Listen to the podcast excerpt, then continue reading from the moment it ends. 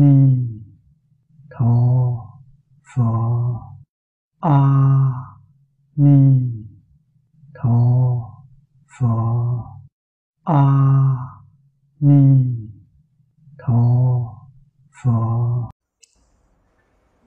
xin mời mở bổn kinh ra khoa hội thứ 30 Kinh văn hàng thứ nhất Sở phát thị nguyện, Viên mãn thành tựu. Cái câu này Chính là một đoạn. Nói là một cái sự việc. Phía dưới là Như thực an trú cụ túc trang nghiêm Uy đức quảng đại thanh tịnh Phật độ. Đây là đoạn nhỏ thứ tư như thực nghiêm tịnh. Chúng ta đầu tiên xem trước một đoạn này.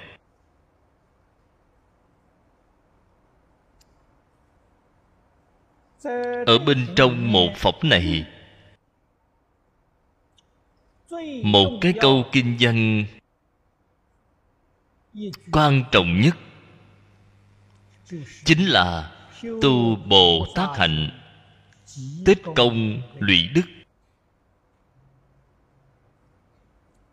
Nếu như chúng ta sơ sót đối với hai câu nói này, không những nguyện vọng không thể thành tựu, mà lại còn ở trong hết thảy pháp. Tự tự nhiên nhiên gặp phải rất nhiều rất nhiều sự chướng ngại. Bạn làm sao mà đạt được tự tại? Cho nên, chúng ta học tập cái bộ kinh này. Nhất định phải có thể giống a di đà phật về cái sự thù thắng tự tại trang nghiêm. Đương nhiên đây không phải là một sự việc dễ dàng. Viên mãn như chư phật bồ tát không dễ dàng. Số ít là có thể đạt được. Số ít rốt cuộc là bao nhiêu? Vậy thì tùy vào công phu tu học, từng người mà luận bạn có cái công phu sâu, thì bạn đạt cái thành tựu lớn. Mà bạn dụng công phu ít, đương nhiên bạn đạt được thì cũng ít.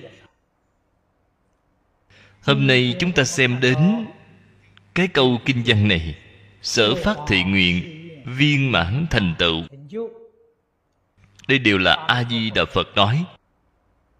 Ngay ở phía trước chỗ phát 48 lời nguyện. Nguyện nguyện, đều viên mãn rồi. Chân thật là Phật thị môn trung hữu cầu tất ứng.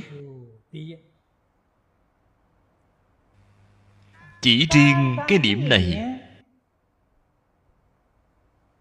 chúng ta cũng không thể nào qua loa sơ xuất nhất định phải nghiêm túc để mà thể hội, để tư duy. Tại vì sao chúng ta lại ở tại thế gian này phát nguyện? Cái nguyện đó rất nhỏ, mong cầu rất nhỏ, đều không thể mãn nguyện.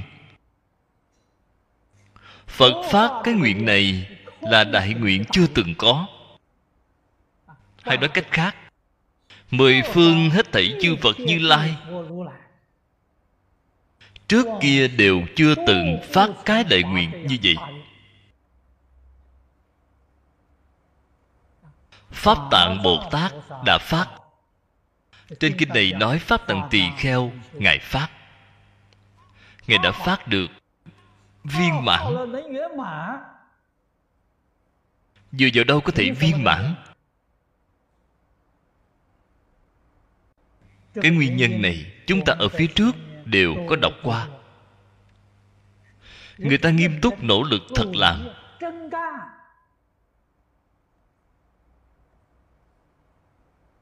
buổi sớm hôm nay, chúng tôi giảng thập thiệt nghiệp đạo kinh đã giảng viên bản rồi. Bộ kinh văn này phía sau cùng, thế tôn cho chúng ta sự khai thị khuyến khích. Chúng ta đọc xong cảm xúc rất sâu. Suy nghĩ bản thân chúng ta. Tu hành không phải là bắt đầu từ đời này. Kinh vô lượng thọ đã làm cho chúng ta một sự chứng minh. Chúng ta tu hành trong đời quá khứ cũng là nhiều đời, nhiều kiếp.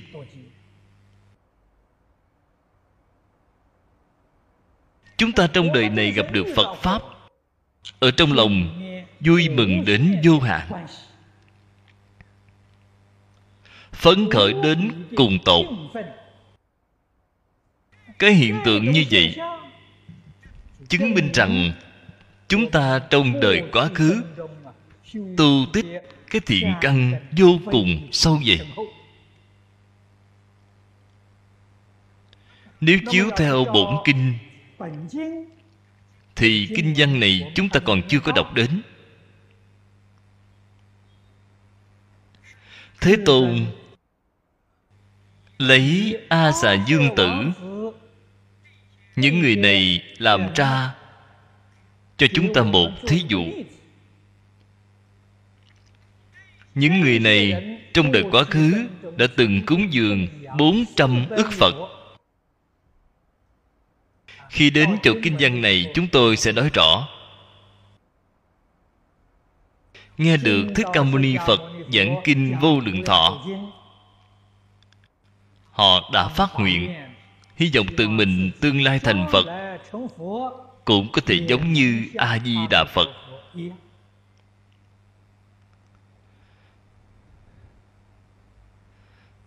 Bây giờ vẫn còn chưa phát tâm cầu giảng sanh.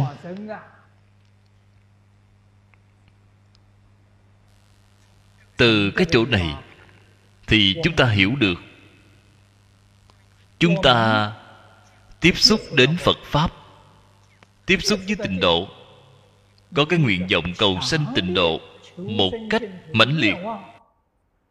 Thì thiện căn phước đức của chúng ta đã vượt qua a xà dương tử, những người này. Hay nói một cách khác, trong đời quá khứ, không chỉ cúng dường 400 ức Phật, Mà vượt hơn.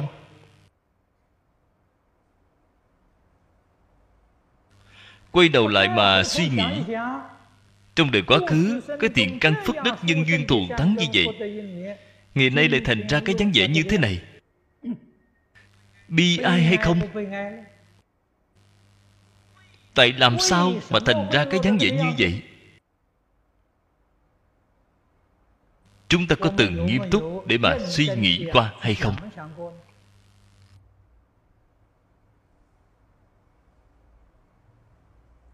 Sau khi đọc xong thập thiện nghiệp đạo kinh, chúng ta hoảng nhiên đại ngộ.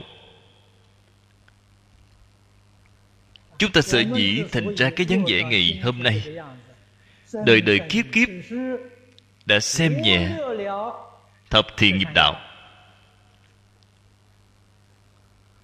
Không có nghiêm túc công phu ở ngay cái chỗ này. Cho nên thành ra cái dáng vẻ của ngày hôm nay. Ngay trong một đời này, nếu như lại xem nhẹ cái vấn đề này, vẫn còn qua loa như cũ. Không thể làm đến nơi đến chốn. Đời này lại luống qua y như cũ. Đây là điều khẳng định. Năm xưa tôi làm học trò ở đời trung, thân cận lão sư lý. Lão sư thường nói, trong một dạng người niệm phật, chân chánh có thể giảng sanh tịnh độ chẳng qua chỉ có hai đến ba người mà thôi.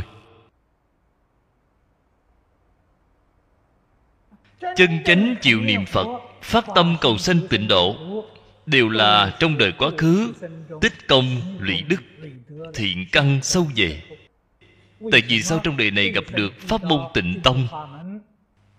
Nhất tâm niệm phật, ngày ngày đến niệm phật đường, thường thường tham gia phật thất, mà vẫn không thể giảng sanh.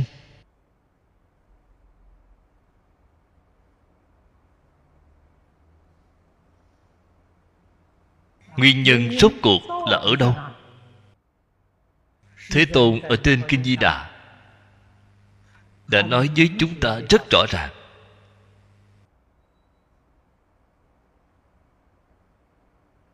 Bất khả dĩ thiểu thiện căn phước đức nhân duyên đắc sanh bị quốc. Thế tôn đưa ra cái điều kiện thiện căn phước đức nhân duyên. Đầy đủ ba cái này bằng liền giảng sanh rồi.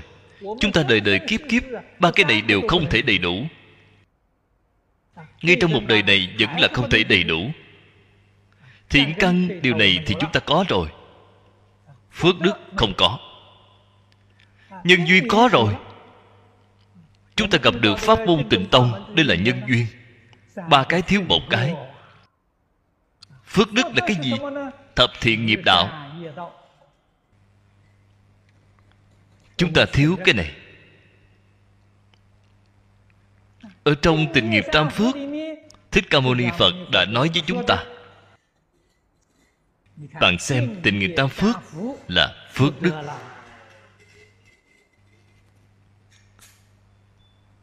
Mọi người phải nhớ kỹ. Ba cái phước, thấy thấy, đầy đủ. Vậy thì chúc mừng bạn. Bạn trong đời này quyết định giảng sanh tình độ không những giảng sanh tịnh độ, bạn giảng sanh thật báo trang nghiêm độ.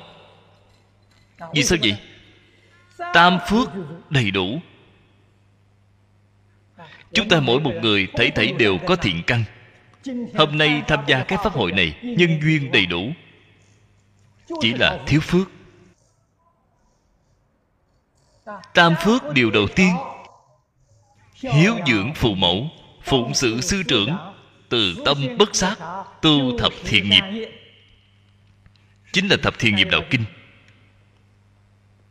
Bạn chỉ cần có bốn điều này, có cái phước này, khẳng định bạn sẽ giảng sanh. Sanh tây phương thế giới, phàm thánh đồng cư độ. Đây là ở trong tam phước, bạn có một điều. Nếu như bạn có hai điều bạn lại thêm vào, thọ trì tam quy cụ túc chúng giới bất phạm oai nghi. Vậy thì bạn đã làm được, bạn áp dụng rồi. Bạn cầu nguyện giảng sanh quyết định sanh phương tiện hữu dư độ. Nếu như là cụ túc, điều thứ ba, phước đại thừa phát bồ đề tâm, thâm tính nhân quả độc tụng đại thừa, khuyến tấn hành giả. Khẳng định bạn sẽ sanh thật báo trang nghiêm độ. Cái sự việc này trên kinh di đà đã giảng tường tận như vậy. Tôi còn nhớ, tôi nhiều năm về trước đài loan có một vị cư sĩ lam cát phú. Ông là một giáo sư đại học. Tôi quen biết ông rất sớm, từ khi ông còn đang theo học ở trường. Thì tôi đã quen ông. Ông đã từng tham gia qua giảng tòa từ quan phật học của chúng ta. Có một lần ông gặp được tôi, đã hỏi tôi cái vấn đề này. Pháp sư giảng sanh tịnh độ, tại sao lại khó như vậy? Tôi đã đem đoạn kinh văn này nói với ông. Kinh di đà nói, bất cả dĩ thiệu thiện căn phước đức nhân duyên. Tôi đã nói với ông ba cái điều kiện thấy thấy đầy đủ mới có thể giảng sanh. Thiếu một điều cũng không được. Như cái đỉnh ba chân, thiếu một cái chân thì đứng không được. Ông suy nghĩ một chút. Và đã nói một câu, khó thật. Cho nên chúng ta chính mình phải biết được. Tây phương cực lạc thế giới, thế tôn giới thiệu cho chúng ta. Rõ ràng đã nói, chư thượng thiện nhân câu hội nhất xứ. Nghĩ xem chúng ta có phải là người thiện. Thượng thiện thì không dám. Người thiện chúng ta cũng không phải. Chúng ta bất thiện, thì làm sao có thể giảng sanh? Như hạng người của chúng ta, thiên não tập khí nặng như vậy, đến được cực lạc thế giới, đại khái cũng giống như tôn ngộ không, đại náo thiên cung vậy, làm cho cực lạc thế giới nhiễu loạn, hồ đồ một trận.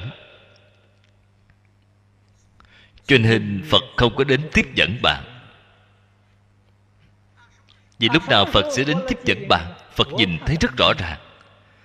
Chúng ta ở trên kinh này nhìn thấy được không chỉ là trí huệ của phật, thần thông đạo lực cứu cánh viên mãn. Tây phương cực lạc thế giới mỗi một người được giảng sanh. Sanh đến tây phương cực lạc thế giới, phật ở trên đây giới thiệu với chúng ta. Thiên nhãn nhìn suốt, thiên nhĩ nghe thấu, tha tâm đều biết tây phương cực lạc thế giới, người người đều có cái năng lực này, đều có cái trí huệ này. Cho nên, chúng ta chỉ cần phù hợp tiêu chuẩn của họ. Chỉ cần phù hợp điều kiện của họ, phật cùng đại chúng đều quan hỷ đến tiếp dẫn bạn. Vì sao vậy? Chí đồng đạo hợp. Chúng ta ngày nay phiền não tập khí còn nặng như vậy vậy thì không được rồi. Tự mình suy nghĩ cũng không thể đi. Tôi đi sẽ làm cho đại chúng cực lạc thế giới thêm phiền não. Vì sao có thể đi được chứ? Chúng ta có nghiêm túc suy nghĩ qua hay không? Do đó, hiếu dưỡng phụ mẫu, phụng sự sư trưởng từ tâm bất sát, tu thập thiện nghiệp. Cái điều này không thể không coi trọng, không thể không nghiêm túc mà tu. Từ nghiệp tam phước, ba điều mười một câu. Trước đây tôi đã từng làm qua diễn giảng, chuyên đề. Đã có phát hành đĩa tịnh nghiệp tam phước. Nói được rất tường tận, nói được rất minh bạch. Tại vì sao không chịu làm? Hiếu thân tôn sư nhất định phải thực hiện đến thập thiện nghiệp. Không thể thực hiện đến được thập thiện. Hiếu thân tôn sư đều là giả. Đều hỏng cả rồi đây mới biết được thập thiện là quan trọng chừng nào. Bồ tát tu hành đoạn ác tu thiện đoạn cái ác gì? Đoạn thập ác. Hành thập thiện. Chúng ta nếu không tại chỗ này nghiêm túc hạ công phu thì khó rồi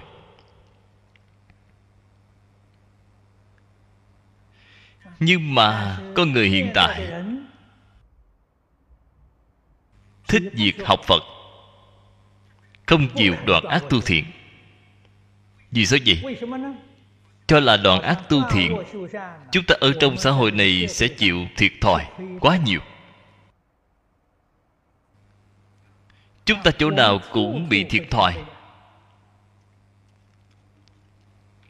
Ở trong cái xã hội này, chúng ta không thể sống nổi, không thể sinh tồn. Cái sự việc này nghiêm trọng rồi. Trên thực tế, cái điều này quyết định là quan niệm sai lầm.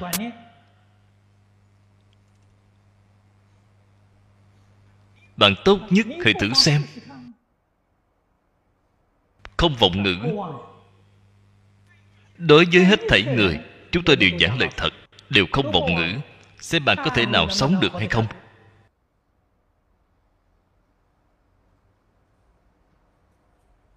Thiệt, có thể là thiệt thòi một chút, sẽ phải chịu thiệt. Cổ đức trung quốc đều nói, thiệt thòi là phước. Bạn không hiểu. Bạn cho rằng chiếm tiện nghi là phước báo. Kỳ thực, thiệt thòi mới là phước báo chân thật. Chiếm tiện nghi là họa hại. Họa hại hiện giờ chưa có đến, tương lai thì không thể tránh khỏi rồi. Bạn phải là chân thật, thông đạt. Chân tướng vũ trụ nhân sanh thì bạn sẽ hiểu rõ. Ở cái thế gian này, con người muốn chiếm tiện nghi của người khác không có việc này. Vô hữu thị xứ. Ta đời này chiếm được tiện nghi của người khác, kiếp sau phải đền trả.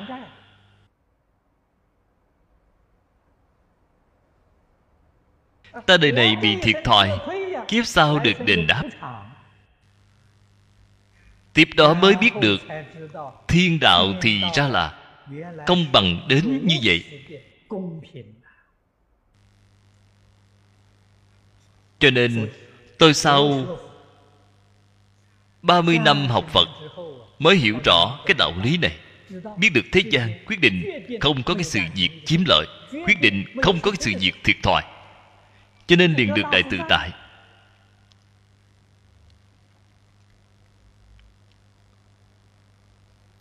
Ở cái thời đại này, Pháp nhược ma cường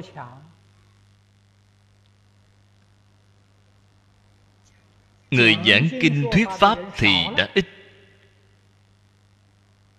Không có người chịu đi giảng kinh.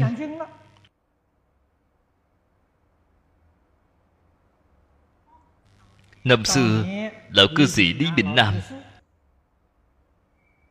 ở đại trung, sau khi giảng kinh thuyết pháp 10 năm, nghĩ đến thấy vấn đề này nghiêm trọng.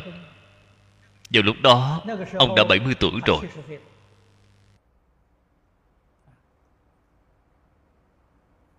Cổ nhân thường nói Nhân sanh thất thập cổ lai hy Lý lão sư phải chuẩn bị việc về sau rồi.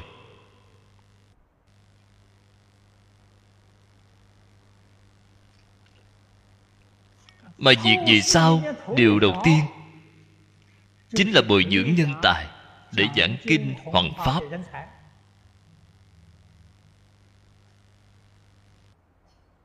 Đi ở đâu để tìm học sinh? Ở tại trong thính chúng. Lão nhân gia ngài nói, chỉ cần bằng lòng phát tâm học giảng kinh. Ngài đều sẽ dạy.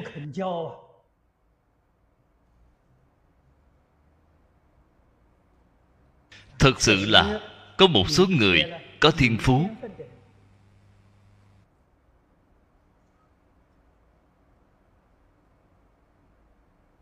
Có người có đức hạnh. Khiêm nhường. Suy nghĩ, thấy giảng kinh, cái sự việc này thì quá khó. Không được.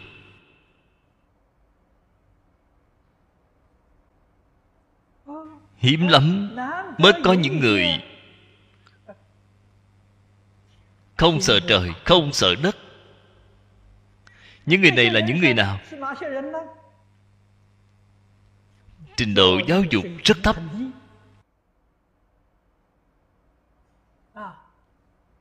Có một số người còn chưa tốt nghiệp tiểu học. Tuổi tác cũng đã cao. Cũng đều là những người đã 30, 40 tuổi.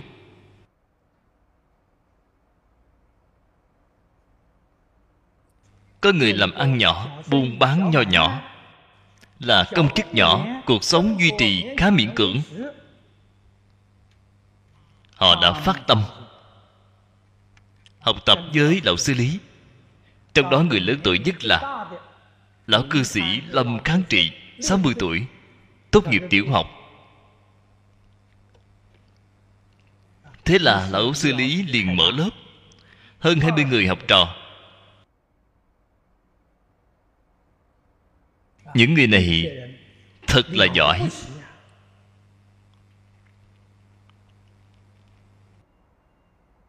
Không có những người này, phật pháp thực sự thì đã đứt đoạn.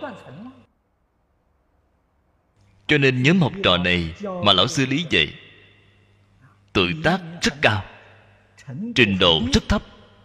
Sau khi tôi nhìn thấy vô cùng bội phục, họ thật có dũng khí họ đã dám đứng dậy. Để thúc đẩy nền giáo dục phật pháp. Tôi đến đài trung, thân cận lão sư lý, là muốn nghe lão sư ngài giảng kinh thuyết pháp. Lão sư hỏi tôi, có muốn tham gia lớp bồi huấn? Lúc đó gọi là lớp học kinh. Tôi không dám tôi nghĩ rằng tôi không có cái năng lực này.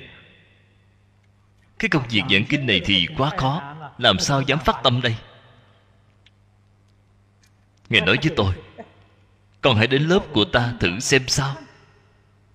Khi ta lên lớp vậy, con có thể đến xem một chút. Cái lớp đó của ngài khi học là đóng cửa đây vậy, không cho người khác xem. Vì sao vậy? Lão sư có đánh, có mắng. 30, 40 tuổi rồi Còn có cả người 60 tuổi. Lão sư đánh họ, mắng họ Vậy thì xấu hổ lắm. Cho nên không thể để cho người khác xem. Trong khi lên lớp học Bên ngoài đều phải cử hai người đi làm tuần hồi Ở bên ngoài trong chừng. Những người đi lại bên ngoài không được đến gần Không được đứng đó để xem Hay đứng đó để mà nhìn. Không thể nào được. Lão sư bảo tôi đi đến đó xem thử sau khi tôi đến đó xem họ học được một buổi, tôi liền nói với lão sư, tôi có thể tham gia. Nghĩ rằng trình độ của họ không bằng tôi. Cái năng lực lý giải cũng thấy không cao hơn tôi. Tuổi tác đều cao hơn tôi. Tôi nói, được, con sẽ đến thử xem sao. Tôi liền tham gia cái lớp này. Tôi tham gia lớp học này cái lớp này học được mới chỉ một tháng. Mà trong vòng một tháng đó, bởi vì cái lớp này của lão sư lý đều là người tại gia, đều là có công việc riêng. Không phải đến để chuyên tu. Một tuần lễ thời gian lên lớp là 3 giờ đồng hồ. Tổng cộng, tôi đã tính ra, tôi chỉ học ít hơn 5 buổi học. Tôi tham gia vào từ buổi học thứ sáu.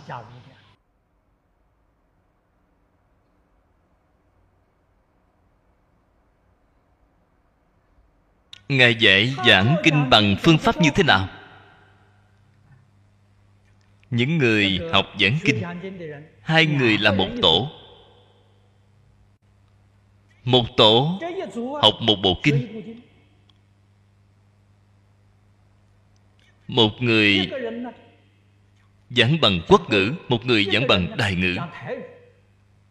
Cho nên sẽ có hai người lên bục giảng, giống như giảng quốc ngữ là đang dịch lại từ đài ngữ nhưng không phải, hai người ấy cùng nhau dùng một cái bài giảng.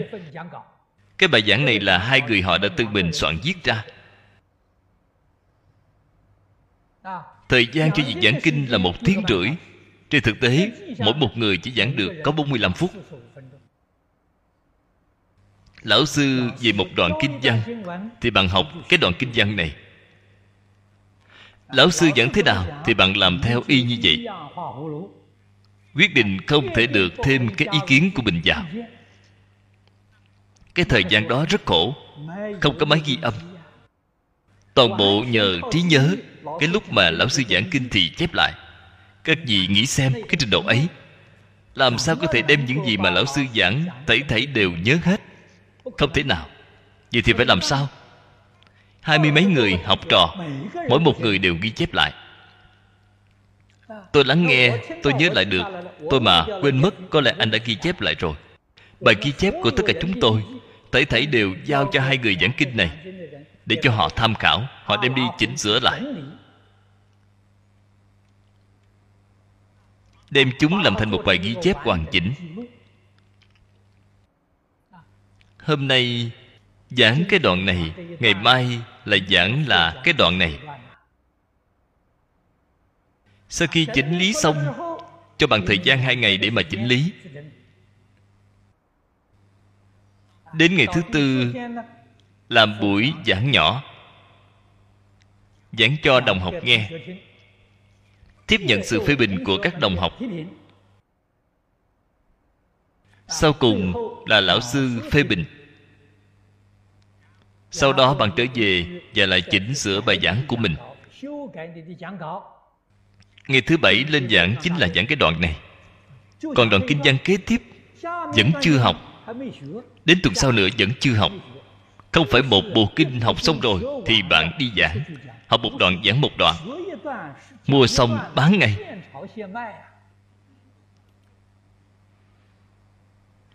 Chúng tôi đều là học như vậy mà ra. Tôi đến đại trung để nghe họ giảng bài. bộ kinh đầu tiên. Đại khái khoảng năm tuần lễ là một bộ kinh. Bộ kinh đầu tiên thì tôi không biết không có nghe. tôi là từ bộ kinh thứ hai bắt đầu. Bộ thứ hai chính là lên lớp lần thứ sáu. Đúng lúc học đến a nan vấn sự phật kiết không kinh. Là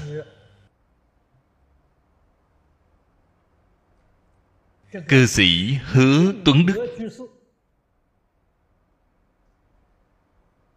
Hai người họ là mẹ con, phát tâm giảng cái bộ kinh này.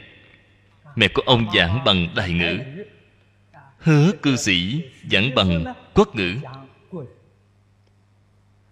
Hai người họ cùng nhau giảng.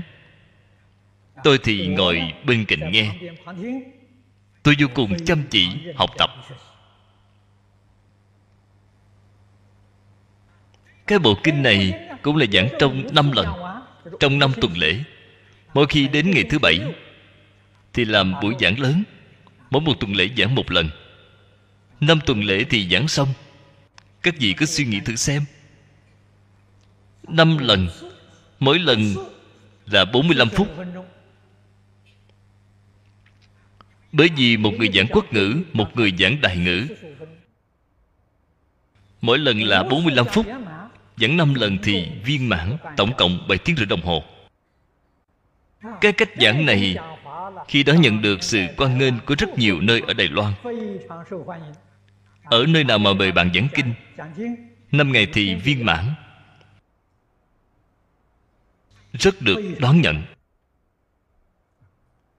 Chúng tôi là học như vậy mà ra? Không phải như hiện nay, một câu kinh văn tôi giảng hai giờ đồng hồ. Không có sự việc như vậy lão sư lý chính bản thân mình cũng không có một câu kinh văn nào giảng đến hai giờ. Xưa giờ không hề có. Không có giảng được tường tận đến như vậy. Đây là khổ tâm của lão sư. Cứu độ thế gian. Không phải nói tôi giỏi, tôi mới có thể phát tâm giảng kinh. Nếu như nói chờ tôi giỏi, mãi mãi cũng không có ngày này đến khi nào thì bạn mới giỏi? Tiêu chuẩn của cổ đệ đức là lúc nào thì bước ra giảng kinh. Có tu, có chứng. Không có chứng nhập, không có chứng quả, không có khế nhập cảnh giới, không có tư cách bước ra giảng kinh.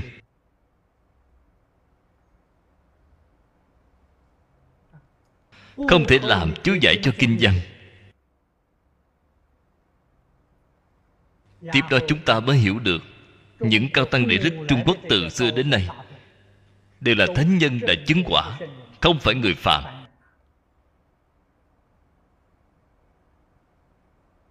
người phàm sao có cái năng lực này mà làm cái đại sự này? Nhưng mà hiện nay, chúng sanh nghiệp chướng sâu nặng không có cách nào cảm ứng thánh hiền xuống thế. Vậy phải làm sao? Những người không được giỏi như chúng ta thì cũng phải đứng lên. Người không giỏi như chúng ta mà không chịu đứng ra thì phật pháp đoạn tuyệt rồi. Đây là lão sư lý động viên chúng tôi, đã khuyến khích chúng tôi nếu như muốn khế nhập cảnh giới bạn không thể không thật tu.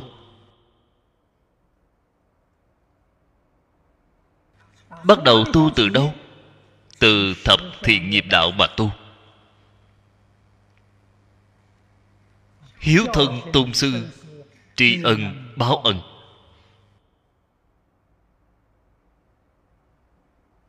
Bạn phải hiểu được cái nghĩa lý này bạn phải thực hành cái nghĩa lý này. Biến thành tư tưởng của chính mình, biến thành hành vi của chính mình. Chúng ta không làm từ chỗ này thì không được. Ngày ngày giảng kinh đại thừa. Ngày ngày nghe kinh đại thừa. Nghe kinh đại thừa suốt cả một đời. Không thể ra khỏi tam giới. Không thể sanh về tịnh độ vẫn là tạo lục đạo luân hồi. Chẳng qua là ở trong lục đạo luân hồi, bạn có được một chút phước báo. Kiếp sau nếu lại được làm người, hưởng thụ phú quý của nhân gian, bạn được chính là cái quả báo này. Nếu như bạn tham sân si đặc biệt nghiêm trọng, kiếp sau bạn không được làm thân người. Vẫn là có phước báo tâm tham nặng bạn kiếp sau đọa quỷ đạo. Ở trong quỷ đạo để làm quỷ dương. Phước báo lớn thì làm thành hoàng. Thành hoàng thì cũng như là thị trưởng. Phước báo nhỏ thì làm thổ địa công. Mồng một mười lăm, có rất nhiều người thắp hương bái lại để cúng dường bạn là quỷ có phước báo. mà đi làm cái công việc này. Tiếp đến đọa lạc vào súc sanh đạo. Súc sanh đạo cũng có rất nhiều người có phước báo.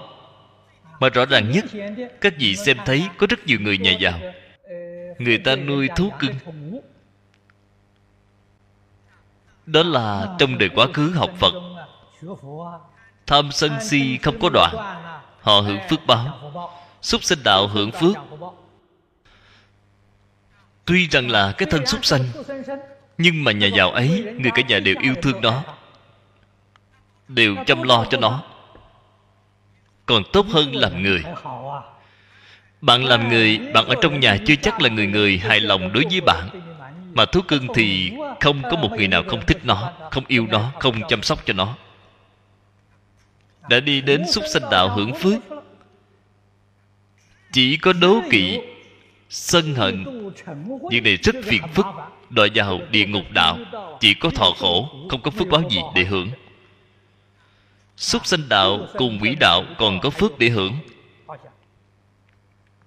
Chúng ta phải hiểu rõ, Phải liễu giải chân tướng sự thật. Chúng ta học Phật học không tốt, Thì sẽ đi làm con thú cưng. Thì sẽ đi làm thổ địa công. Cho nên suy nghĩ cái sự việc này Đáng sợ biết bao. Nhưng mà Đây là rất nhiều rất nhiều người quyết định không thể tránh khỏi cái việc này. Phải từ đâu bắt đầu học? Tịnh nghiệp tam phước chí ít cũng phải làm cho được điều thứ nhất.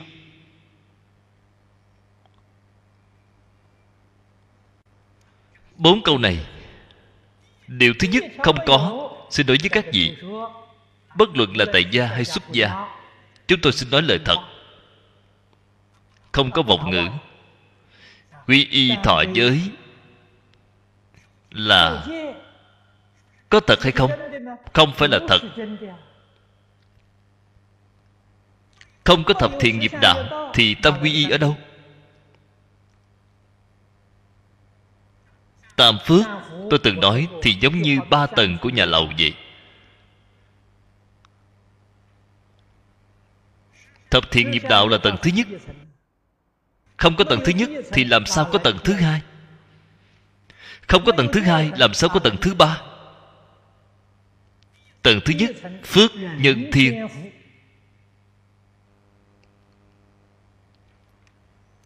Tầng thứ hai phước nhị thừa, thanh văn duyên giác.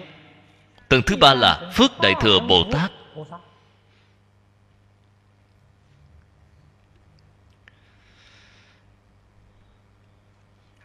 Chúng ta ngày nay cầu thọ tam quy, thọ ngũ giới, thọ bồ tát giới, thậm chí là xuất gia thọ tỳ kheo giới.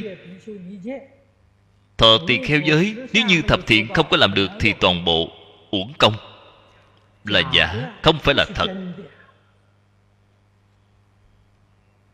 Cái sự việc này, hoàng nhất đại sư nói rất hay. Cách nói của hoàng nhất đại sư là chiếu theo cách nói của ngẫu ích đại sư. Ngẫu ích đại sư là người nghiên cứu giới luật cuối đời nhà minh. Hoàng nhất đại sư cũng là nhà nghiên cứu giới luật. Họ đã nói với chúng ta trung quốc từ thời năm tống về sau, không có tỳ kheo nữa. Nói một cách khác, tỳ kheo giới quyết định là không làm nổi. Vì sao vậy? Ở trên giới kinh phật có nói, tỳ kheo giới mức thấp nhất cũng phải có năm tỳ kheo truyền giới. Bạn mới có thể được thọ giới. Viên mãn nhất là tam sư thất chứng, mười vị tỳ kheo đến truyền thọ. Sau triều nam tống thì không còn tỳ kheo nữa rồi. Cho nên, những tổ sư đại đức này đã dạy chúng ta, tỳ kheo giới chúng ta có thọ hay không phải thọ. Nhưng mà trong lòng chính mình phải rõ ràng là danh tự tỳ kheo, hữu danh vô thực vậy thì tại sao phải thọ? Để người khác khỏi hiềm nghi. Người thế gian không hiểu, họ chế nhạo chúng ta ghép bỏ chúng ta. Để tránh hiềm nghi, cho nên phải thọ. Sau khi thọ rồi, bản thân phải hiểu được, không có giới được. Vậy thì phải làm sao? Đọc quyển giới kinh cho tốt vào. Chăm chỉ để mà học tập ngày trước, chương gia đại sư đã dạy tôi. Bạn học một điều, bạn sẽ đạt được một điều. Bạn học hai điều, bạn sẽ đạt được hai điều.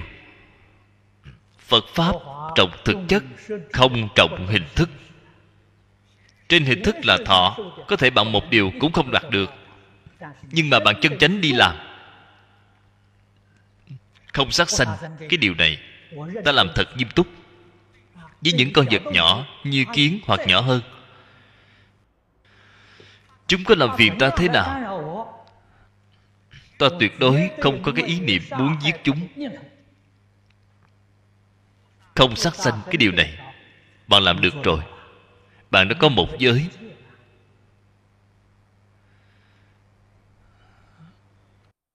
Đối với một con vật nhỏ cũng như vậy với hết thảy chúng sanh, với hết thảy mọi người, hết thảy động vật, đều phải có cái tâm này. Không những không thể có cái tâm sát hại này, một chúng sanh nào vì ta mà sanh phiền não thì ta đã làm lỗi rồi. Ta phải ngăn ngừa. Không thể khiến người khác vì ta mà sanh phiền não họ mà không thích ta ta vì nhìn thấy họ, liền mau tránh đi. Đi tránh ra thật xa. Không nên để họ sanh phiền não. Đây là bồ tát.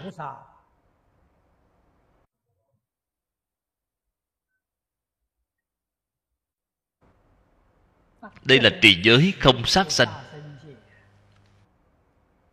Cái giới không sát sanh tiêu cực là bất sát, tích cực là tu thiện là tích công lụy đức.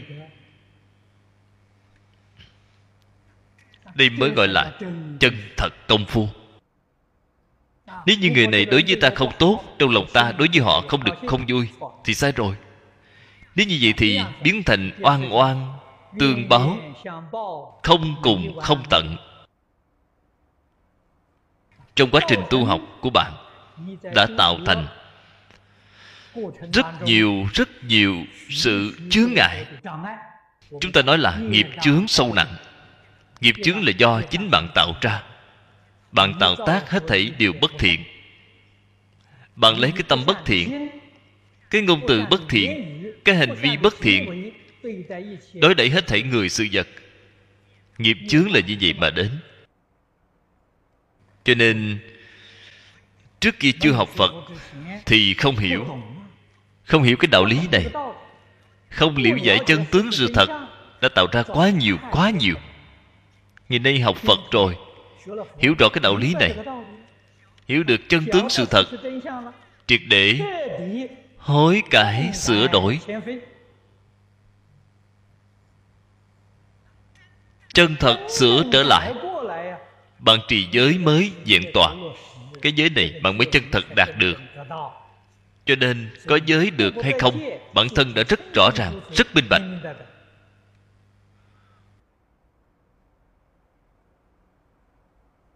Mỗi một giới điều mà giảng kỹ, giảng một năm cũng giảng không hết. Đừng nói là hai giờ đồng hồ. Chung quy có thể suy một ra ba, học một biết mười. Chúng ta mới có thể thọ trì, mới có thể chân thật học được gì đó. Cái nguyên tắc quan trọng nhất phải thiện chí giúp người. Thiện chí giúp vật. Trong vật bao gồm cả động vật, bao gồm thực vật, đều phải có cái tâm ái của chân thành, tâm ái của thanh tịnh, tâm ái của bình đẳng. Đây là phật pháp. Đặc biệt là đối với oán thân trái chủ, người đã giết hại chúng ta cũng đều không có một tơ hào, ý niệm sân hận.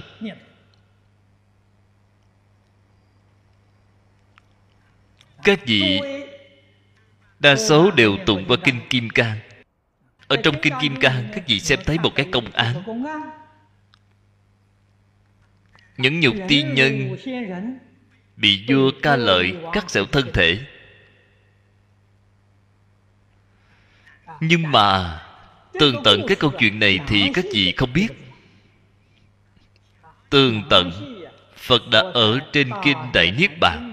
Có giảng các vị đọc kinh đại niết bàn, các vị sẽ biết cái nội tình bên trong của câu chuyện này. Đây không phải là quan gia bình thường, là đại oan gia.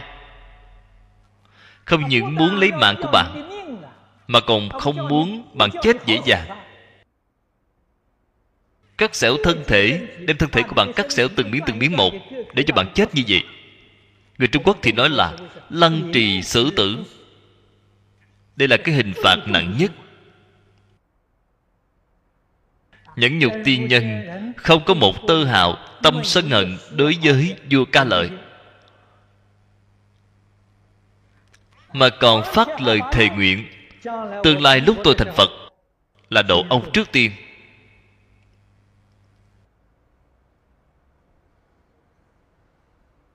Phật nói ở trên kinh. Vào cái lúc đó, nhẫn nhục tiên nhân chính là tiền thân của thích ca mâu ni phật. Là lúc mà thích ca mâu ni phật chưa có thành phật. Còn đang lúc, tu bồ tát đạo. Du ca lợi chính là tôn giả kiều trần như trong lần đại hội đầu tiên của thế tôn. một trong năm tỳ kheo kiều trần như là người đầu tiên được độ người đầu tiên khai ngộ người đầu tiên chứng quả a la hán chính là vua ca lợi trước kia. Thích ca mâu ni phật đã thực hiện cái nguyện ấy. Sở phát thị nguyện viên mãn thành tựu chúng ta học tập, phải nên học ở những điểm này. Hôm nay có một người đối với ta không tốt, trong tâm ta liền không thấy vui. Vì sai rồi, ta sai rồi. Ta không thể nào làm như vậy. Đây đều là thực việc không sắc danh nằm trong cái giới điều này. Cái giới không trộm cắp trong lòng chúng ta vẫn còn có một ý niệm, chiếm tiện nghi của người khác. Thì phạm giới trộm cắp. Cái tâm trộm cắp này chưa đoạn. Bạn đã phạm giới trộm cắp. Thích chiếm tiện nghi của người khác.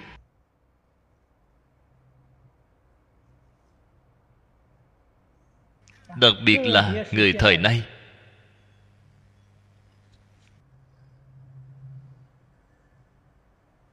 Không hiểu được.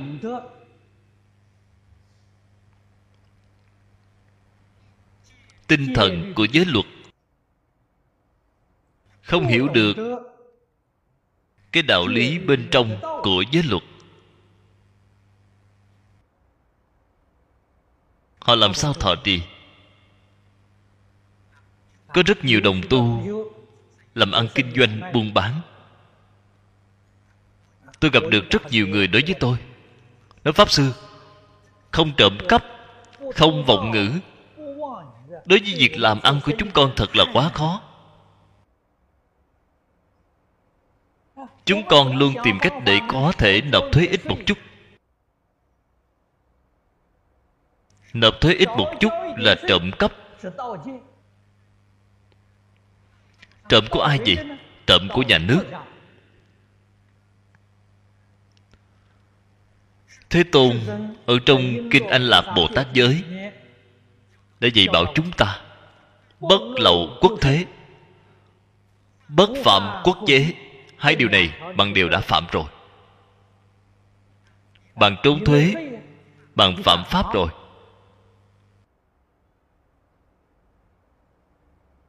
Bạn nghĩ xem cái vấn đề này nghiêm trọng biết bao.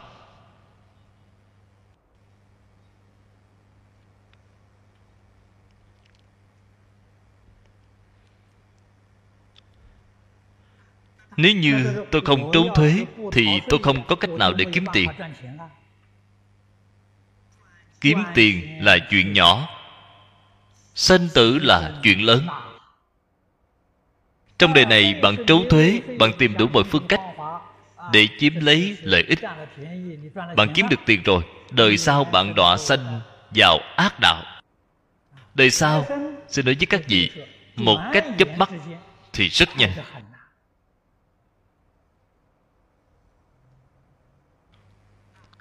Không nên cho rằng thọ mạng còn dài. Vậy thì đã bạn sai rồi. Thật là ngắn. Tôi còn nhớ năm xưa đến đài loan, lúc 22 tuổi. Tôi 26 tuổi học Phật. 33 tuổi giảng kinh. Chớp mắt một cái, đã 75 tuổi rồi.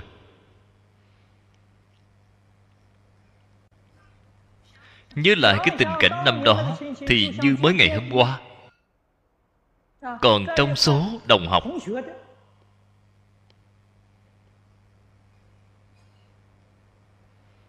thì khoảng chừng một phần ba cũng đã qua đời rồi. Chính là đồng học trong lớp học hai mươi mấy người ấy của chúng tôi, một phần ba số đó đã không còn nữa rồi. Không những bằng hữu đồng nghiệp đã qua đời, dường như cũng một nửa. Nhớ lại, thật cảm khái đến vô cùng.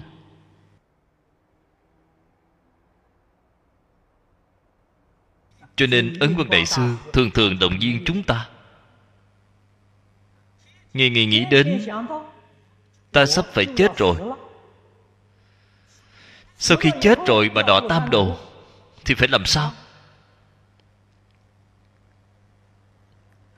Rất nhiều đồng tu chúng ta trả lời cái vấn đề này mà tôi gặp được. Tâm dũng mạnh không phát khởi lên được, tâm tinh tấn không phát khởi lên được. Hỏi tôi phải làm sao? Có cái phương pháp gì có thể khiến họ dũng mạnh tinh tấn? Cái phương pháp của ấn quan đại sư quá hay. Thường thường nghĩ đến mạng sống vô thường, quốc độ mong manh. Bằng chân thật ở trên hai cái câu này. Có được thể hội, có được tâm đắc. Bạn tự nhiên buông xuống. Buông không được cũng phải buông.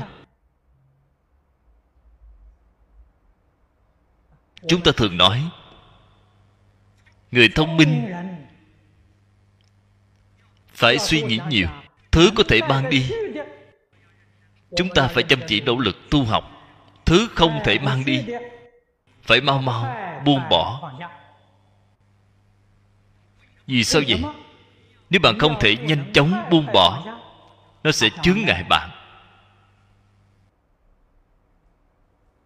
Chướng ngại bạn dũng mãnh tinh tấn. Chướng ngại bạn thành tựu ngay trong đời này. Danh văn lời dưỡng ngũ dục lục trần không buông bỏ không được. Không buông bỏ đời này của chúng ta lại luống qua.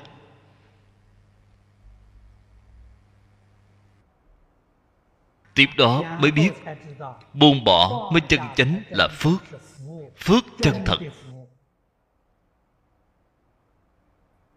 Ngũ dục lục trần danh văn lợi dưỡng không phải là phước. Người thế gian cho rằng đó là phước. Sai rồi phật ở trên kinh nói, không thể nhờ một chút thiện căn phước đức. Chân thật buông bỏ là phước đức. Thế gian có vinh hoa phú quý, ngũ dục lục trần để hưởng thụ. Họ có phước, không có đức.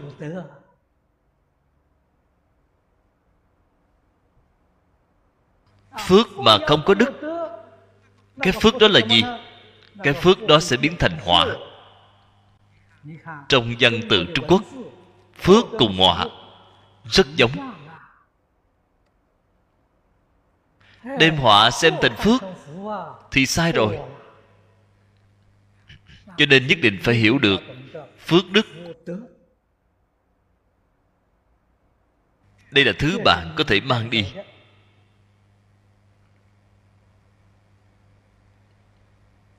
Chúng ta phải thật làm bởi vì chúng ta làm đệ tử phật. Chúng ta hiện nay rất rõ ràng. Chúng ta là đệ tử trên danh tự hữu danh vô thực. Chân thật phát đại tâm.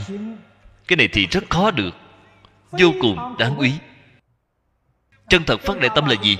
Ta phải tự độ độ tha.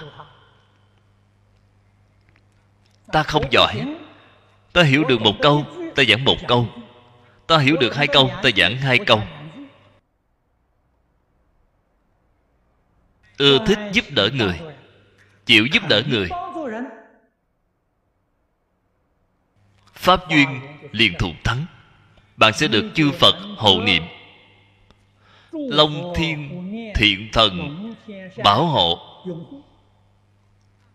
Nếu như cứ nói tôi không giỏi, tôi còn chưa có học xong, tôi không dám dạy người. Không sai, đó là khiêm tốn, đáng được tán thán, đáng được tôn kính. Nhưng mà bằng tổn thất cũng không ít. Tổn thất là ở đâu? Là không được chư phật hộ niệm, không được long thiên thiện thần bảo hộ.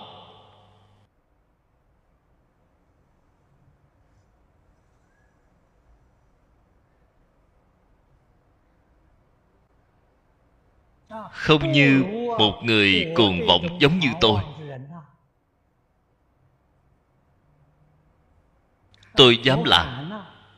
Tôi giống là cũng không dám. Tại sao mà dám vậy? Cái lớp ấy của lão sư lý tôi vừa nhìn thấy, tôi dám ngay. Họ đều dám thì tôi cũng dám.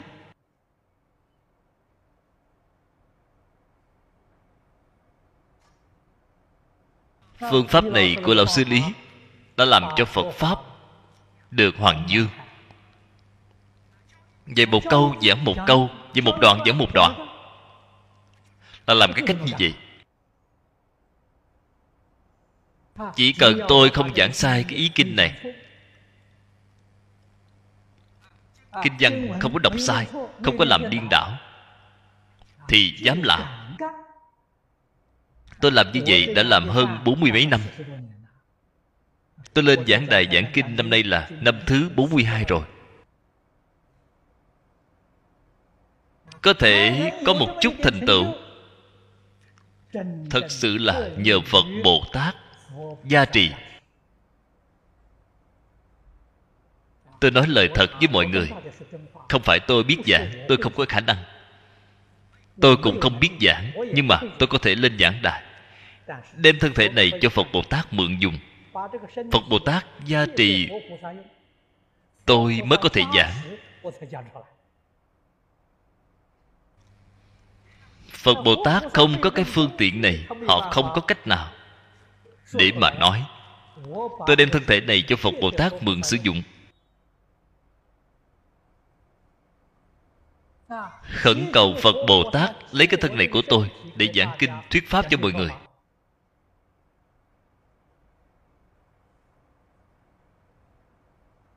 Tôi đã làm như vậy mấy mươi năm rồi. Cho nên lời kinh giảng ra. Sau khi giảng xong hai giờ đồng hồ, sau khi tôi trở xuống các vị muốn hỏi tôi pháp sư ngày đã giảng những gì, tôi hoàn toàn không biết. Tôi không hiểu nữa các vị nghe xong nói rằng pháp sư ngày giảng rất hay. Bản thân tôi không biết là mình đã giảng những gì. May mà hiện nay có ghi âm, ghi hình, mở ra xem lại thử, tôi mới biết được tôi lúc này đã nói những gì. Không có cái này tôi sẽ không biết gì. Một câu cũng đều không nhớ. Thực ra mà nói, cũng không cần phải nhớ. Nhớ những sự việc này để làm gì? Nhớ một câu a di đà phật thì được rồi. Ghi nhớ thì khởi tâm động niệm, ngôn ngữ, tạo tác. Thuộc về thập thiện thì được. Chỉ cần nhớ cái này thì được rồi những thứ khác thì không cần, phải chấp để ở trong lòng. Dùng ký ức không chấp. Cho nên, với thân phận, năng lực này của chúng ta, chỉ có cái phương pháp này. Mấy hôm trước, tôi có vị đồng học cũ, cũng là truyền nhân của lão sư lý, là cư sĩ từ tỉnh dân tôi gọi điện cho ông ấy.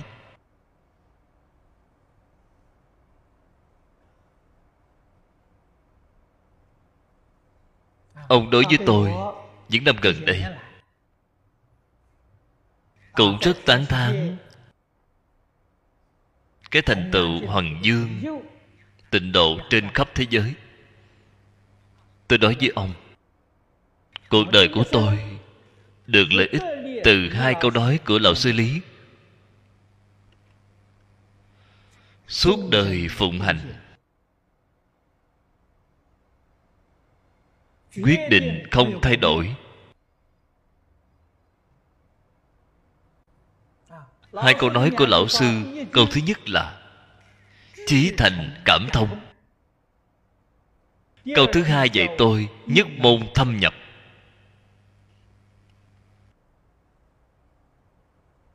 Trong cả cuộc đời tôi, tự hành hóa tha, là lấy hai câu nói này làm nền tảng.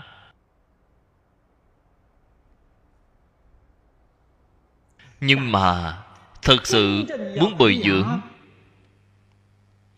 thế hệ nhân tài mai sau, tôi hy vọng nhân tài đời sau phải từ chỗ cấm rễ này mà làm. Nhất định phải vượt hơn tôi gấp nhiều lần họ mới có thể gánh giác lên cái sứ mệnh hoằng pháp lợi sanh. Về đức hạnh về học vấn, đều phải siêu dược.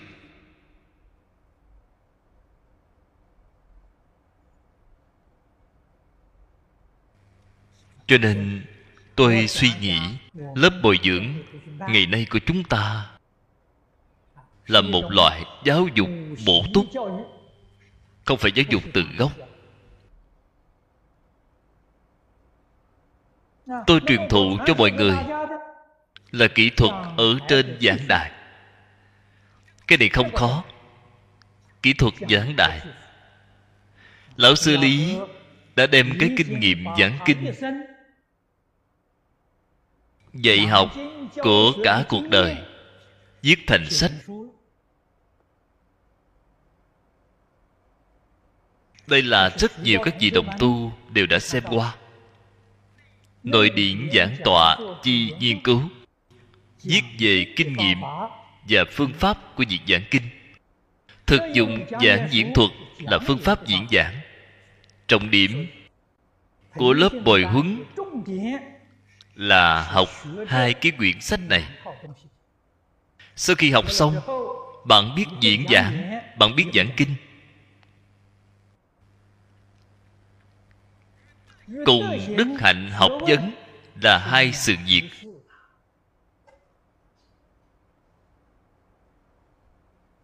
Đức hạnh học vấn, bạn đều phải là tự mình đi nỗ lực. Bạn tự mình mà hạ công phu.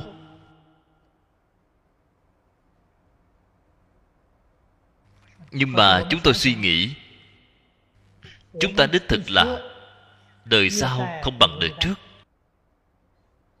lão sư của tôi là học trò của ấn quan đại sư.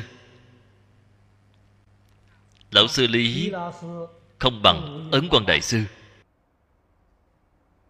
Tôi là học trò của lão cư sĩ lý bỉnh nam tôi không sánh bằng ngài, không như ngài. Đời sau không bằng đời trước. Cứ như vậy tôi lại truyền cho các vị các vị tương lai không bằng tôi vậy thì nguy quá rồi.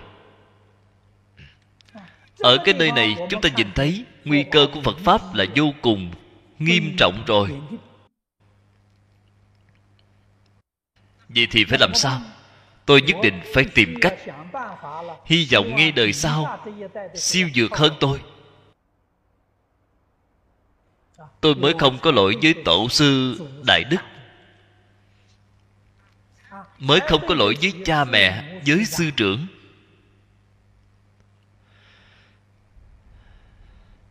Bởi vì một cái duyên cớ như vậy, chúng tôi mới xây dựng đạo tràng tại tu quân ba, úc châu.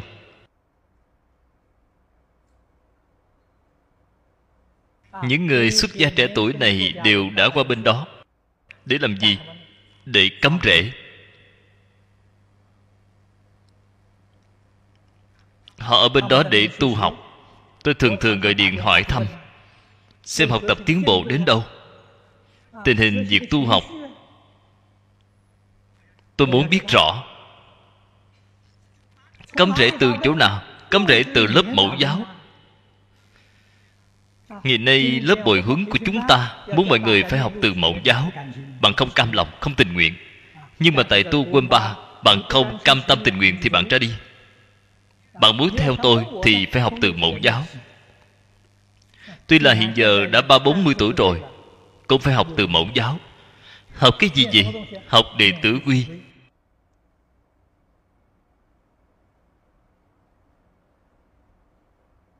Hôm nay tôi gọi điện thoại hỏi thăm.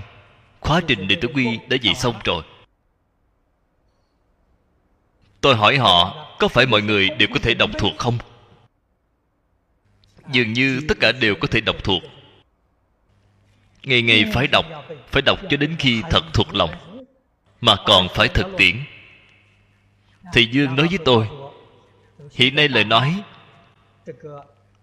tác phong mọi người đều có thay đổi. Thực tiễn được rồi. Học rồi thì phải làm được.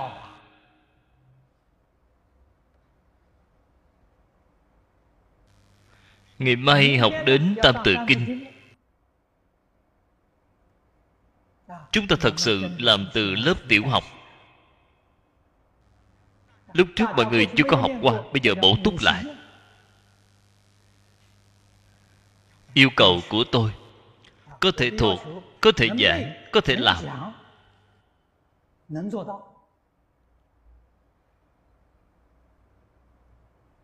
Sau khi học xong tam tự kinh tôi yêu cầu học một trăm bài cổ văn. Từ trong quyển cổ văn quán chỉ mà lựa chọn ra. giáo dục từ chỗ cấm rễ. Sang năm thì có thể học kinh phật rồi. Kinh phật chúng tôi cũng đã chỉ định ra khoa mục, bốn môn bắt buộc. Bốn môn, bạn có thể chọn một môn. Một môn thâm nhập.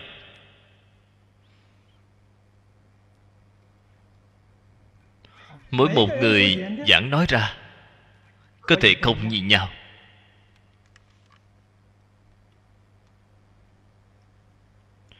Lúc lên lớp thì mọi người đều có thể cùng đến nghe giảng mỗi người chuyên tâm một môn. Học kinh vô lượng thọ thì chuyên về kinh vô lượng thọ. Học di đà yếu giải thì chuyên về di đà yếu giải.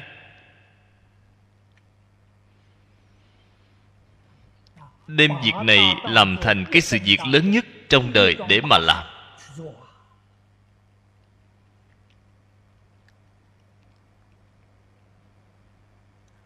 Bốn môn này bắt buộc phải học. Nhưng mà bạn phải chuyên chú một môn. Chuyên tâm một môn. Bốn môn đều phải học. Công phu một đời này của bạn. Một đời tận lực chuyên chú một môn. Sau 10 năm nữa thì bạn là chuyên gia của cái môn này. Chuyên về kinh vô lượng thọ.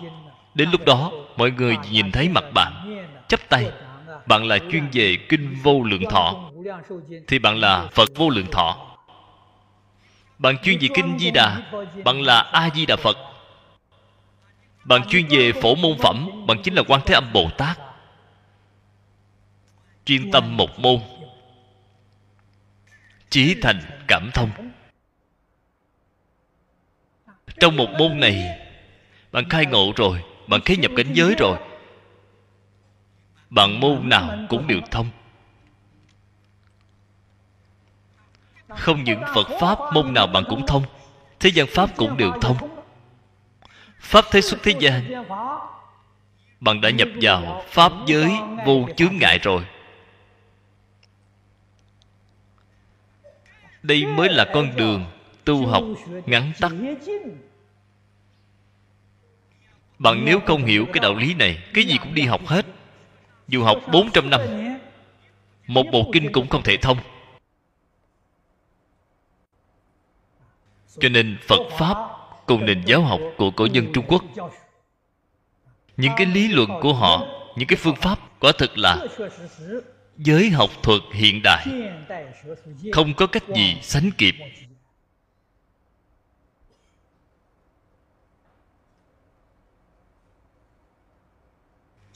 Những thứ cũ ấy đáng để khảo nghiệm.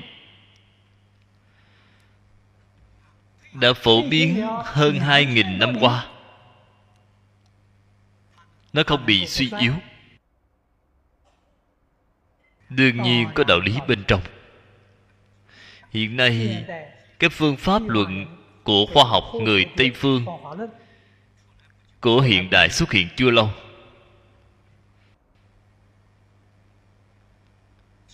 được đề ra vẫn chưa đến 300 năm.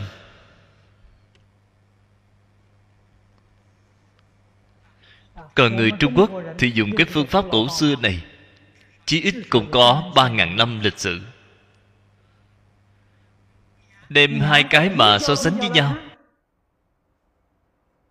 Tôi từng làm qua sự so sánh. Tôi tin tưởng phương pháp người xưa Tôi tin tưởng phép tắc xưa Có thể thành tựu.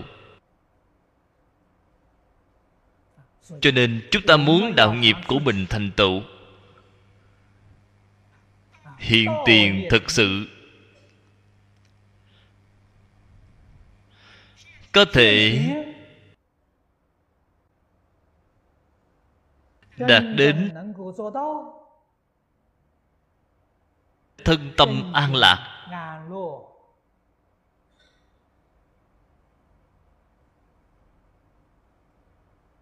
xa rời ác nghiệp. thân cận thiện pháp thường sanh tâm hoan hỷ. không thực sự tu học thì làm sao có thể thành tựu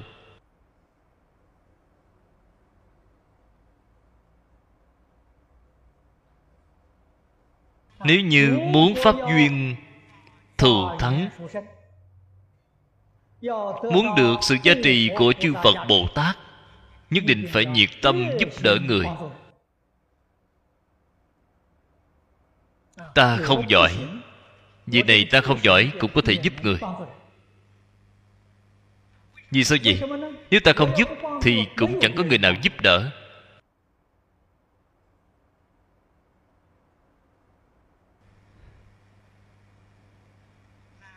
Thêm vào cho đủ số trong xã hội ngày nay.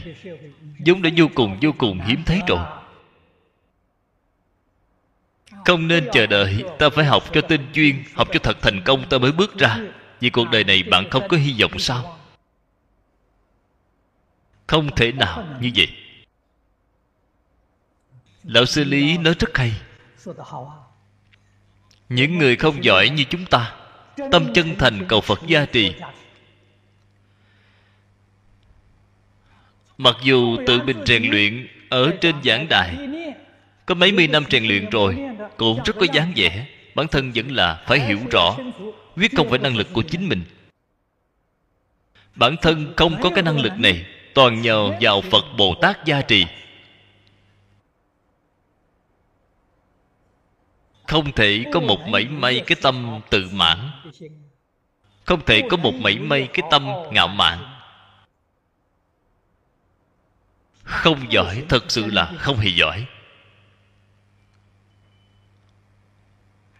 Mở quyển kinh ra. Chúng ta còn phải tìm rất nhiều tư liệu để tham khảo. Đây không phải là chứng minh bản thân không giỏi hay sao? Nếu bản thân thật sự giỏi mà nói, quyển kinh vừa mở ra thì sinh ra vô lượng nghĩa. Làm gì còn phải đi tham khảo tư liệu?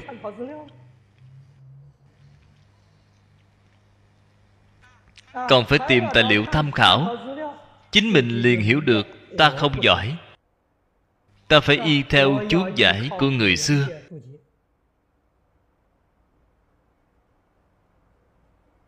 Cho nên, pháp tạng tỳ kheo, sở phát thệ nguyện, viên mãn thành tựu.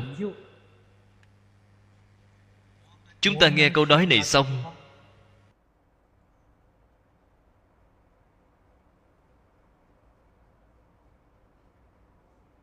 thì nên bày tỏ sự phản ứng ra làm sao?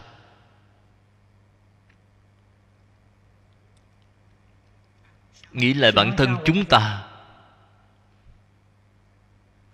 Bày ra ngay trước mắt chúng ta là cầu bất đắc khổ. Chúng ta rơi vào bên trong bát khổ. Người ta có nguyện thì thành. Chúng ta cầu không được thì khổ rồi.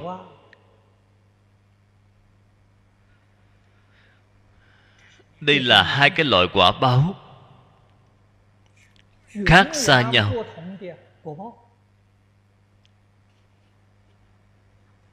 Quả thì ắt có nhân. Cho nên chúng ta cần phải suy nghĩ từ trên cái nhân hành. Cho nên phải suy nghĩ thật nhiều, phản tỉnh thật nhiều, kiểm điểm thật nhiều, quan sát thật nhiều. Ngày nay chúng ta làm ra là những gì? Pháp tạng tỳ kheo, ngài làm ra là những gì?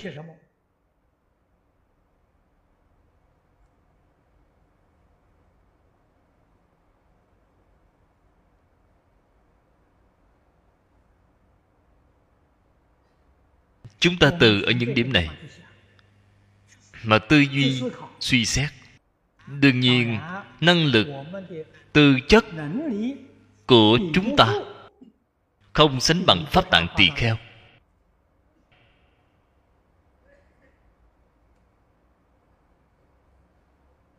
Pháp tạng tỳ kheo, tài năng, dụng trí. Mà trong nhà phật nói, đây chính là người thượng thượng căn. Chúng ta không có cái thiên chất này. tuy là không có cái thiên chất này, chúng ta phải tìm phương pháp bù đắp, bổ huyết, chân thành, hiếu học.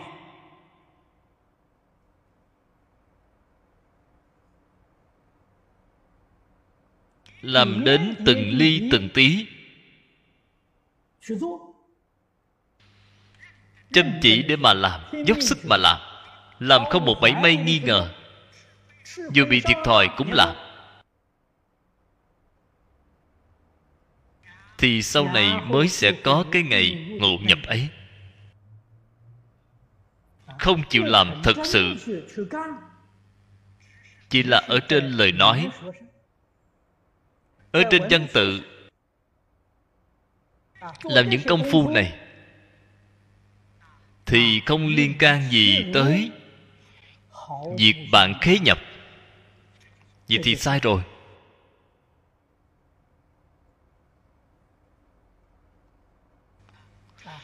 Thập thiền nghiệp, không sát sanh, không trộm cắp, không dâm dục. Cư sĩ tại gia là từ không tài dâm mà làm. Sau cùng cũng phải đi đến không dâm dục. Bạn mới có thể viên mãn công đức. Không vọng ngữ. Không lưỡng thiệt. Lưỡng thiệt là khiêu khích thị phi.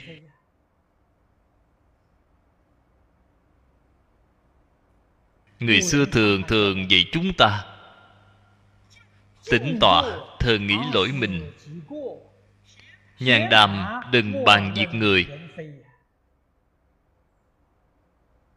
Hai câu nói này của người xưa khiến chúng ta tưởng tượng từ xưa trong xã hội, cái tình hình này đại khái cũng không ít.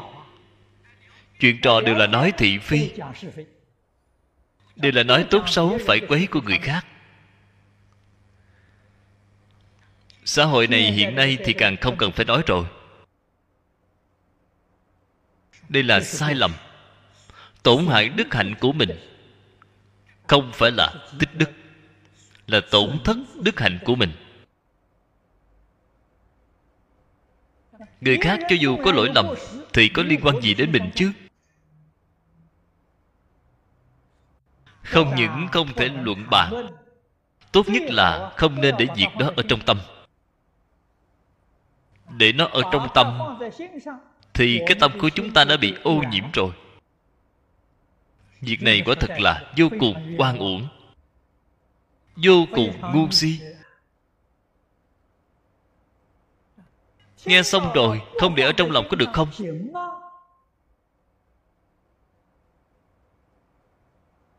Bạn sẽ cho là không thể. Bạn hãy hỏi thử cư sĩ hứa triết. Mà năm nay đã 102 tuổi rồi. Bà làm được. Tại sao chúng ta không làm được chứ? Bà có thể làm được. Chúng ta tại sao mà làm không được? Bà đang hành Bồ Tát Đạo. Bà đang làm ra là tấm gương Làm mô phạm cho chúng ta xem. Lý hội trưởng từng hỏi bà. Nếu bà nghe thấy người khác nói những lời khó nghe, Thấy người khác làm việc xấu, Nghe lời xấu ác, Thì bà làm thế nào?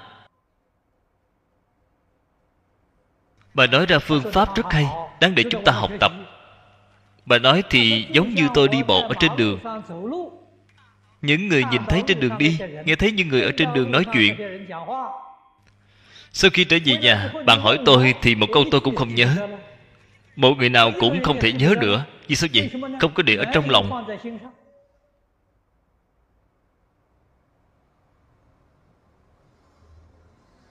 Cho nên tâm của bà thanh tịnh. Bà không phải là không có tiếp xúc. Bà mỗi ngày đi khắp nơi để làm việc. Trên đường đi nhìn thấy rất nhiều người về việc. Nghe được rất nhiều người nói chuyện. Bà làm được. Nhìn mà không biết. Nghe mà không thấy.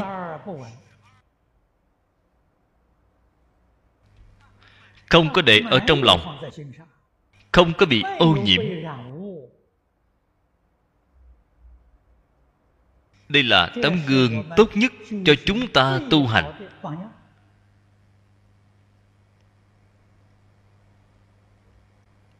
chúng ta không thể không học tập. chúng ta nếu không học thì trong đời này không thể giảng sanh thì đã không khỏi luân hồi. chúng tôi trong những lúc giảng giải thường hay nhắc nhở đồng tu tâm luân hồi học phật vẫn là tạo nghiệp luân hồi. Nghiệp thiện ở bên trong nghiệp luân hồi. Cái thiện này lớn bao nhiêu? Không nhất định. Hoàn toàn xem cách dụng tâm của bạn. Nếu như bạn còn có tự tư tự lợi, còn có thị phi nhân ngã, còn có tham sân si mãn thì bạn được cái phước rất nhỏ. Vì sao vậy giảng kinh thuyết pháp khẩu thiện mà thôi. Tâm không thiện, hạnh không thiện. Cho nên cái thiện bạn tu đó không lớn.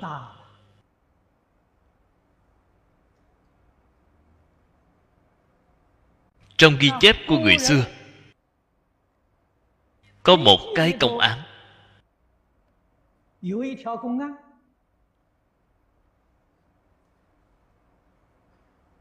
rất đáng để chúng ta phải cảnh giác.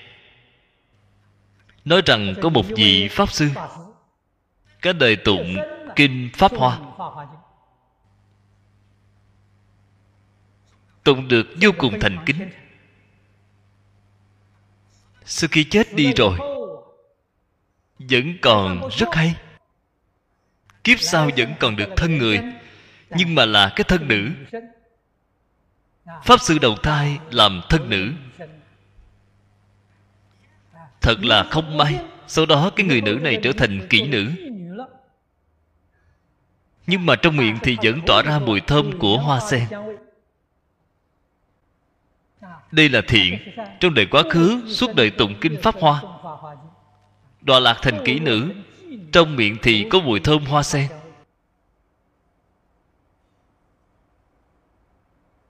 Đáng để chúng ta cảnh giác. Chúng ta mặc dù giảng kinh thuyết pháp ở trên giảng đài, nó được rất hay, nó được cũng như pháp, tâm của chúng ta không thiện, hành vi của chúng ta không thiện, tương lai cũng sẽ đọa lạc.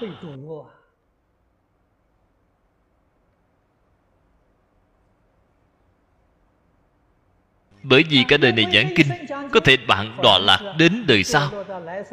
Lời nói của bạn sẽ sáng suốt. Có thể bạn sẽ còn dễ dàng học thông những ngôn ngữ khác. Bằng tu đề này thì được cái quả báo như vậy. Nó không chừng đọa thành thân kỹ nữ.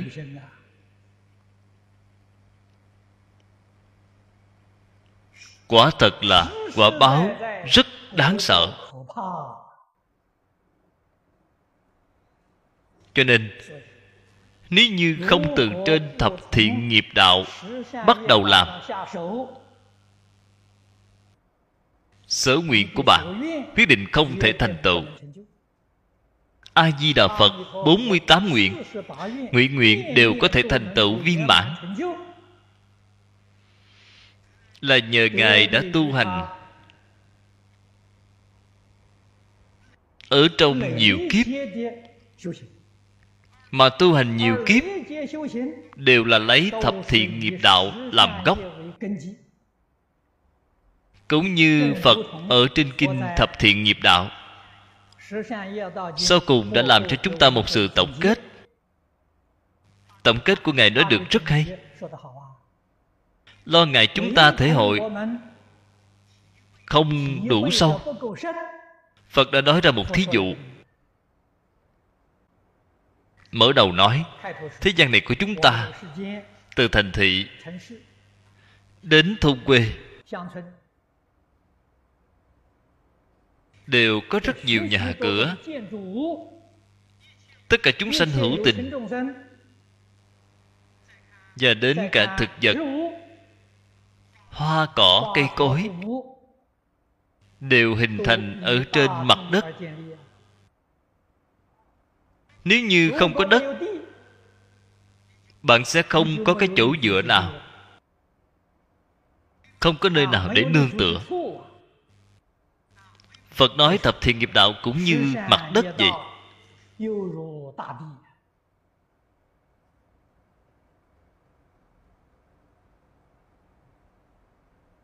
Nhân thiên thiện pháp.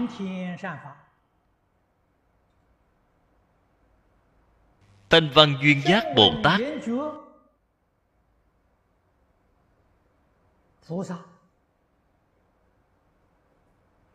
cho đến tất cả phật pháp. đều xây dựng trên nền tảng thập thiện. chúng ta suy nghĩ những lời này nếu như không có thập thiện, không những phật pháp sẽ không có bồ tát sẽ không có thanh văn duyên giác sẽ không có, mà nhân thiên cũng không có. Nhân thiên mà không có thì có cái gì? Rất là rõ ràng, chỉ có tam ác đạo. Ngạ quỷ súc sanh địa ngục.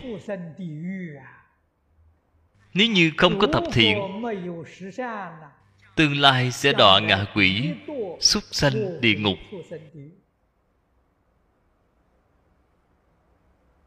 Nếu muốn được thân người, bạn không thể không tu thập thiện.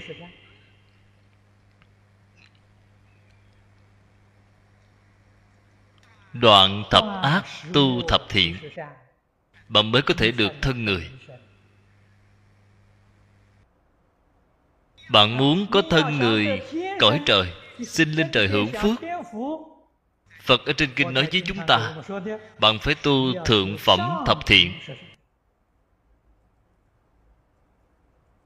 Đoạn ác tu thiện, mỗi một người, công phu không như nhau. Cho nên, thành tựu đương nhiên cũng không như nhau. Phật cũng đem việc tu hành này chia thành ba bậc. Chính phẩm. Thượng thượng của đoạn ác tu thiện. Trung thượng của đoạn ác tu thiện. Trung trung của đoạn ác tu thiện. Hạ hạ của đoạn ác tu thiện. Việc này không cần tôi phải nói kỹ. Ở đây có đến chính phẩm. Nếu như chúng ta tu là ba phẩm thượng bạn có thể sinh lên trời hưởng phước. Ba phẩm bậc trung là nhân đạo. Ba phẩm hạ thì đọa vào trong tu la đạo. La sát tu la là ba phẩm hạ.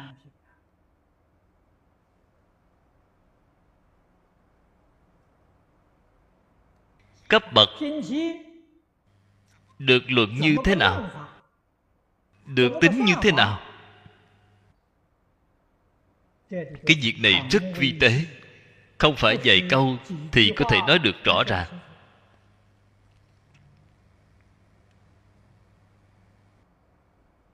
chúng ta đọc kinh. nghe kinh phải nên tỉ mỉ mà tư duy mà thể hội. Quan sát tỉ mỉ thì bạn tự nhiên sẽ thông suốt. bạn sẽ hiểu rõ. Biết được chính mình nên làm thế nào. phải nên ở ngay trong cuộc sống thường ngày tu học như thế nào thì có thể mãn cái nguyện này của chúng ta phật thì môn trung, hữu cầu tất ứng. Cái tất ứng này chính là mãn nguyện.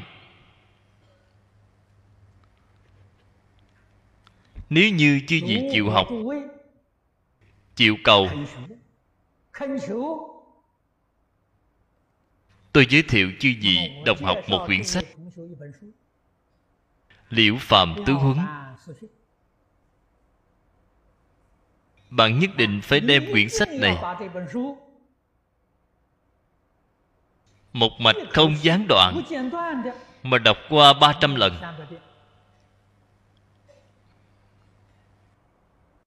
Không phải bảo bạn mở quyển sách này ra, liền không quản ngày đêm, cũng không ăn cơm, không ngủ nghỉ mà đọc đủ 300 lần, thì bạn đã hiểu sai lời của tôi rồi. Một ngày đọc một lần một năm thì đọc 360 lần. Ngày ngày phải đọc. Bạn có cái công phu một năm như vậy. Sau đó thì cái đời này của bạn Đảm bảo bạn khởi tâm động niệm Ngôn ngữ tạo tác Đều sẽ ở trong thiện niệm. Là công phu bạn sâu. Công phu không sâu không được nếu như có năng lực, nghĩa là bạn có điều kiện, có được cái thuận lợi.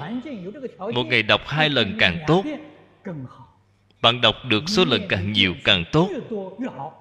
Người xưa đã nói, đọc sách nghìn lần, nghĩa kia sẽ hiểu.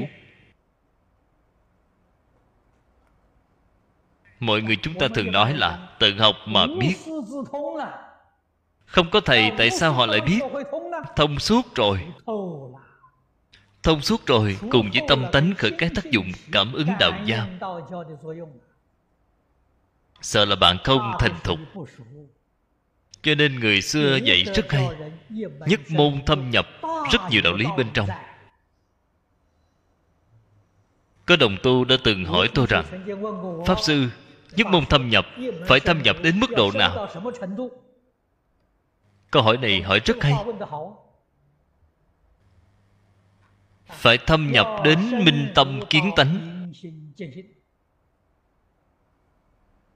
Đây là tiêu chuẩn. Đây là tiêu chuẩn của phật pháp đại thừa. Xin nói với các vị biết, bất kỳ một bộ kinh nào cũng đều có thể giúp các vị minh tâm kiến tánh. Cho nên phật ở trên kinh bát nhã mới nói, pháp môn bình đẳng không có cao thấp. Vì sao vậy? Bất kỳ một bộ kinh nào bất luận là bộ lớn hay bộ nhỏ bộ lớn như được phương quảng phật hoa nghiêm kinh bộ nhỏ như bộ bát nhã tâm kinh mà ngày ngày mọi người thường niệm. Chỉ 260 chữ không phân dày ngắn. Chỉ cần bạn có thể nhất môn thâm nhập đều có thể minh tâm kiến tánh. Kiến tánh thì thành phật rồi kiến tánh chính là trong tông môn nói là, đại triệt đại ngộ. Giáo hạ thì nói là đại khai viên giải. Trong tịnh độ tông thì nói là lý nhất tâm bất loạn. Vì vậy, chúng ta nếu như chấp trước pháp môn này của tôi tốt, pháp môn ấy thì không tốt. Kinh điển này của tôi hay, kinh điển ấy của bạn không hay. Đây là quá sai lầm cái quan niệm này quyết định là sai lầm. đây là vọng tưởng phân biệt chấp trước. làm chướng đạo. chướng cái gì vậy? Chướng cái đạo khai ngộ của chúng ta. Chướng cái đạo chứng quả của chúng ta. chướng cái đạo cầu nguyện thành tựu viên mãn của chúng ta. đây là một sai lầm người minh bạch, người thông suốt thì hiểu được. Sau đó, bạn đối với tất cả kinh giáo, tất cả pháp môn, tâm bạn đã bình đẳng. Pháp môn mà chúng ta tu không như nhau, những kinh điển để y cứ cũng không như nhau. Ta nhìn thấy nhất định vô cùng cung kính. Biết rằng cái đạo của họ là chánh đạo, cái pháp của họ là chánh pháp. Chỉ cần họ cả đời, không thay đổi, dũng mãnh tinh tấn, khẳng định họ sẽ thành tựu. Nói không chừng thành tựu của họ còn cao hơn cả ta. Ta làm sao dám khinh mạng chứ? Khinh mạng còn không dám làm làm sao dám phê bình? Làm sao dám hủy bán? Cho nên đối với các tông phái khác nhau, kinh giáo khác nhau, nếu như mà phê bình hủy bán, đều là người không thông suốt. Họ không hiểu đối với những chân tướng sự thật này. Họ mới có cái phiền não tập khí này. Hiện hành thật sự thông suốt thì sẽ không có. A ni tho pho. A ni tho pho. A ni tho pho.